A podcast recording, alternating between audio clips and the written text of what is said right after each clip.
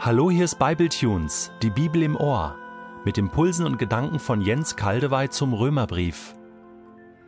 Ich lese in der neuen Genfer Übersetzung Römer 8, die Verse 31 bis 34. Was können wir jetzt noch sagen, nachdem wir uns das alles vor Augen gehalten haben? Gott ist für uns. Wer kann uns da noch etwas anhaben? Er hat ja nicht einmal seinen eigenen Sohn verschont, sondern hat ihn für uns alle hergegeben. Wird uns dann zusammen mit seinem Sohn nicht auch alles andere geschenkt werden? Wer wird es noch wagen, Anklage gegen die zu erheben, die Gott erwählt hat? Gott selbst erklärt sie ja für Gerechte. Ist da noch jemand, der sie verurteilen könnte? Jesus Christus ist doch für sie gestorben. Mehr noch, er ist auferweckt worden und er sitzt an Gottes rechter Seite und tritt für uns ein. Der triumphierende, glückliche Jubel braust hier nur so. Ein heiliger Lärm, ein gewaltiger Ausklang, sowohl von Kapitel 8 als auch von allen Kapiteln vorher. Viele Themen klingen nochmal an, aber vor allem ein großes Thema, die große Leitmelodie, die uns auch im berühmten Vers Johannes 3,16 begegnet.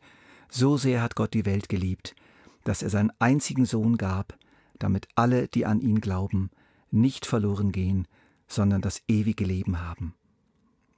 Dieses Motiv wird hier nochmals durchgespielt mit Pauken und Trompeten und einem gewaltigen Crescendo. Lasst uns noch mal kurz in die vorherigen Klänge dieser mächtigen Sinfonie reinhören. Der Geist Gottes ermöglicht uns ein neues Leben mit Gott, hier und heute, aber auch in der Zukunft, indem er in uns das Gesetz erfüllt, indem er für unsere Auferstehung sorgt, indem er uns die Gewissheit schenkt, Kind Gottes zu sein, indem er die innere Kommunikation mit unserem Vater aufrecht erhält, indem er alles, was unser Leben trifft, in uns so verändert, dass es uns zum Guten dient, indem er das umsetzt und fortsetzt hier auf der Erde, was schon längst vor aller Zeit bei Gott im Herzen beschlossen war. Gewaltig.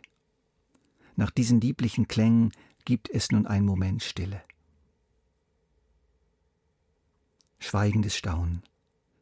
Was soll man da noch sagen? Was gibt es denn da noch einzuwenden?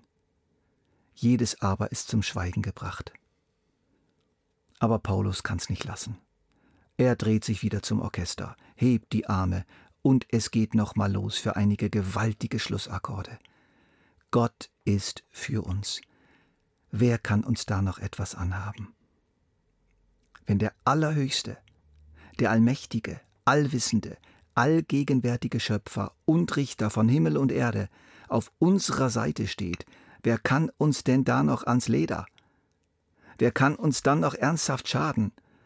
Ist Gott für mich so trete, gleich alles wider mich. So oft ich ruf und bete, weicht alles hinter sich. Hab ich das Haupt zum Freunde und bin geliebt bei Gott, was kann mir tun der Feinde und Widersacher Rott? Ja, was kann mir tun der Feinde und Widersacher Rott? Nichts, gar nichts. Welche Gestalt auch diese Widersacher annehmen mögen, egal wie sie heißen, Assad oder Arbeitslosigkeit, ADHS oder Altersbeschwerden, Abwertung von Seiten meines Chefs oder Anklagen aus meinem eigenen Herzen. Ich kann diese Liebe Liste beliebig verlängern. Nichts auf dieser Liste hat eine Chance gegenüber Gott, der bei mir ist, auf meiner Seite. Gott ist für mich. Von den Leiden der jetzigen Zeit haben wir weiter oben im Kapitel gehört. Sie fallen nicht ins Gewicht gegenüber der Herrlichkeit, die an uns geoffenbart werden soll. Nun können wir noch hinzufügen, sämtliche Gegenmächte, die sich gegen uns aufmachen, fallen nicht ins Gewicht gegenüber unserem Gott. Paulus nennt im nächsten Vers einen wesentlichen Grund dafür. Er hat ja nicht einmal seinen eigenen Sohn verschont, sondern hat ihn für uns alle hergegeben wird uns, wird er uns dann, wird uns dann zusammen mit seinem Sohn nicht auch alles andere geschenkt werden? Gott hat seinen Sohn gegeben als realen Menschen zu einer bestimmten Zeit, um unsere Schuld am Kreuz zu tragen. Nach seiner Auferstehung und seiner Erhöhung zum Thron Gottes wurde er noch einmal gegeben durch den Heiligen Geist in unser Leben und in unser Innerstes, an unsere Seite. Das hat Jesus selbst so gesagt, bevor er sich von seinen Jüngern verabschiedete. Mir ist alle Macht im Himmel und auf der Erde gegeben. Und seid gewiss, ich bin jeden Tag bei euch, bis zum Ende der Welt. In diesem göttlichen Paket, abgeliefert vor der Tür unseres Lebenshauses, ist Jesus und auch alles andere. Er bringt es mit sich. Er hat es bei sich. Was ist denn dieses alles andere? Luxusgüter? Westlicher Lebensstil? Rundumversorgung vom Feinsten? Sofortige und umfassende Lösung aller Probleme? Schutz vor Verfolgung? Nein.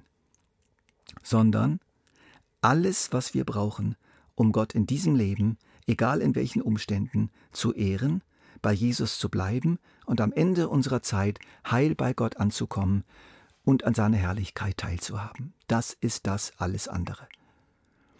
Der nächste brausende Akkord mit dem nächsten kraftvollen Trommelwirbel betrifft nochmals das Thema Sünde und alles, was damit zusammenhängt. Wer wird es noch wagen, Anklage gegen die zu erheben, die Gott erwählt hat? Wir wissen doch, wie das bei uns läuft mit den gerichtlichen Anklagen und Urteilssprüchen und Strafmaßen. Maßen. Was zum Beispiel in den deutschen Bundesgerichten entschieden wird, kann nicht nochmals verhandelt werden auf deutschem Boden. Das ist ein für allemal erledigt. Das Urteil gilt und es gibt kein anderes Gericht in diesem Land, welches das in Frage stellen könnte. Aber Paulus redet hier nicht von einem menschlichen Gericht, begrenzt in seiner Gültigkeit auf ein bestimmtes Gebiet hier auf der Erde, sondern er redet von der allerhöchsten Gerichtsinstanz der gesamten sichtbaren und unsichtbaren Welt. Er redet vom allerhöchsten Richter, der selber die Gesetze erlassen hat und sie selber interpretiert und dessen Stellungnahme und Urteilsbegründung und Urteilsverkündung nicht korrigiert und nicht aufgehoben werden kann. Unmöglich. Wer soll das denn machen? Gott selbst hat geurteilt. Freigesprochen. Ja, noch mehr. Gerecht. Ich bitte dich, lieber Hörer, lass es dir nicht mehr gefallen, wenn der Ankläger der Brüder, wie der Teufel auch genannt wird, seine Anklagen in deinem Herzen deponiert und dich quält mit Scham und Angst und Minderwertigkeitsgefühlen. Es ist lächerlich. Es ist lediglich eine Drohkulisse mit nichts dahinter. Gott selbst hat sein Urteil gesprochen. Das macht allerdings das, was du verbockt hast, nicht richtig, aber du wirst deswegen nicht verurteilt. Du musst diese Schuld nicht bezahlen. Du wirst wegen dieser Schuld nicht von Gott getrennt. Deine Gerichtsverhandlungen und auch alle zukünftigen Verhandlungen finden nicht im Gerichtssaal neben dem Gefängnis und dem Todestrakt statt, sondern wo? In der guten Stube natürlich, am Tisch mit deinem Vater. Die Schuld ist bereits bezahlt und wieder gut gemacht, und nun geht es nur noch darum, dass du vom Vater lernst, mit der starken Unterstützung deines großen Bruders und des wunderbaren Butlers des Heiligen Geistes, wie du es besser machen kannst. Wenn der Kläger mich verklagt, Christus hat mich schon vertreten. Wenn er mich zu sichten wagt, Christus hat für mich gebeten. Dass mein Bürger für mich spricht, das ist meine Zuversicht.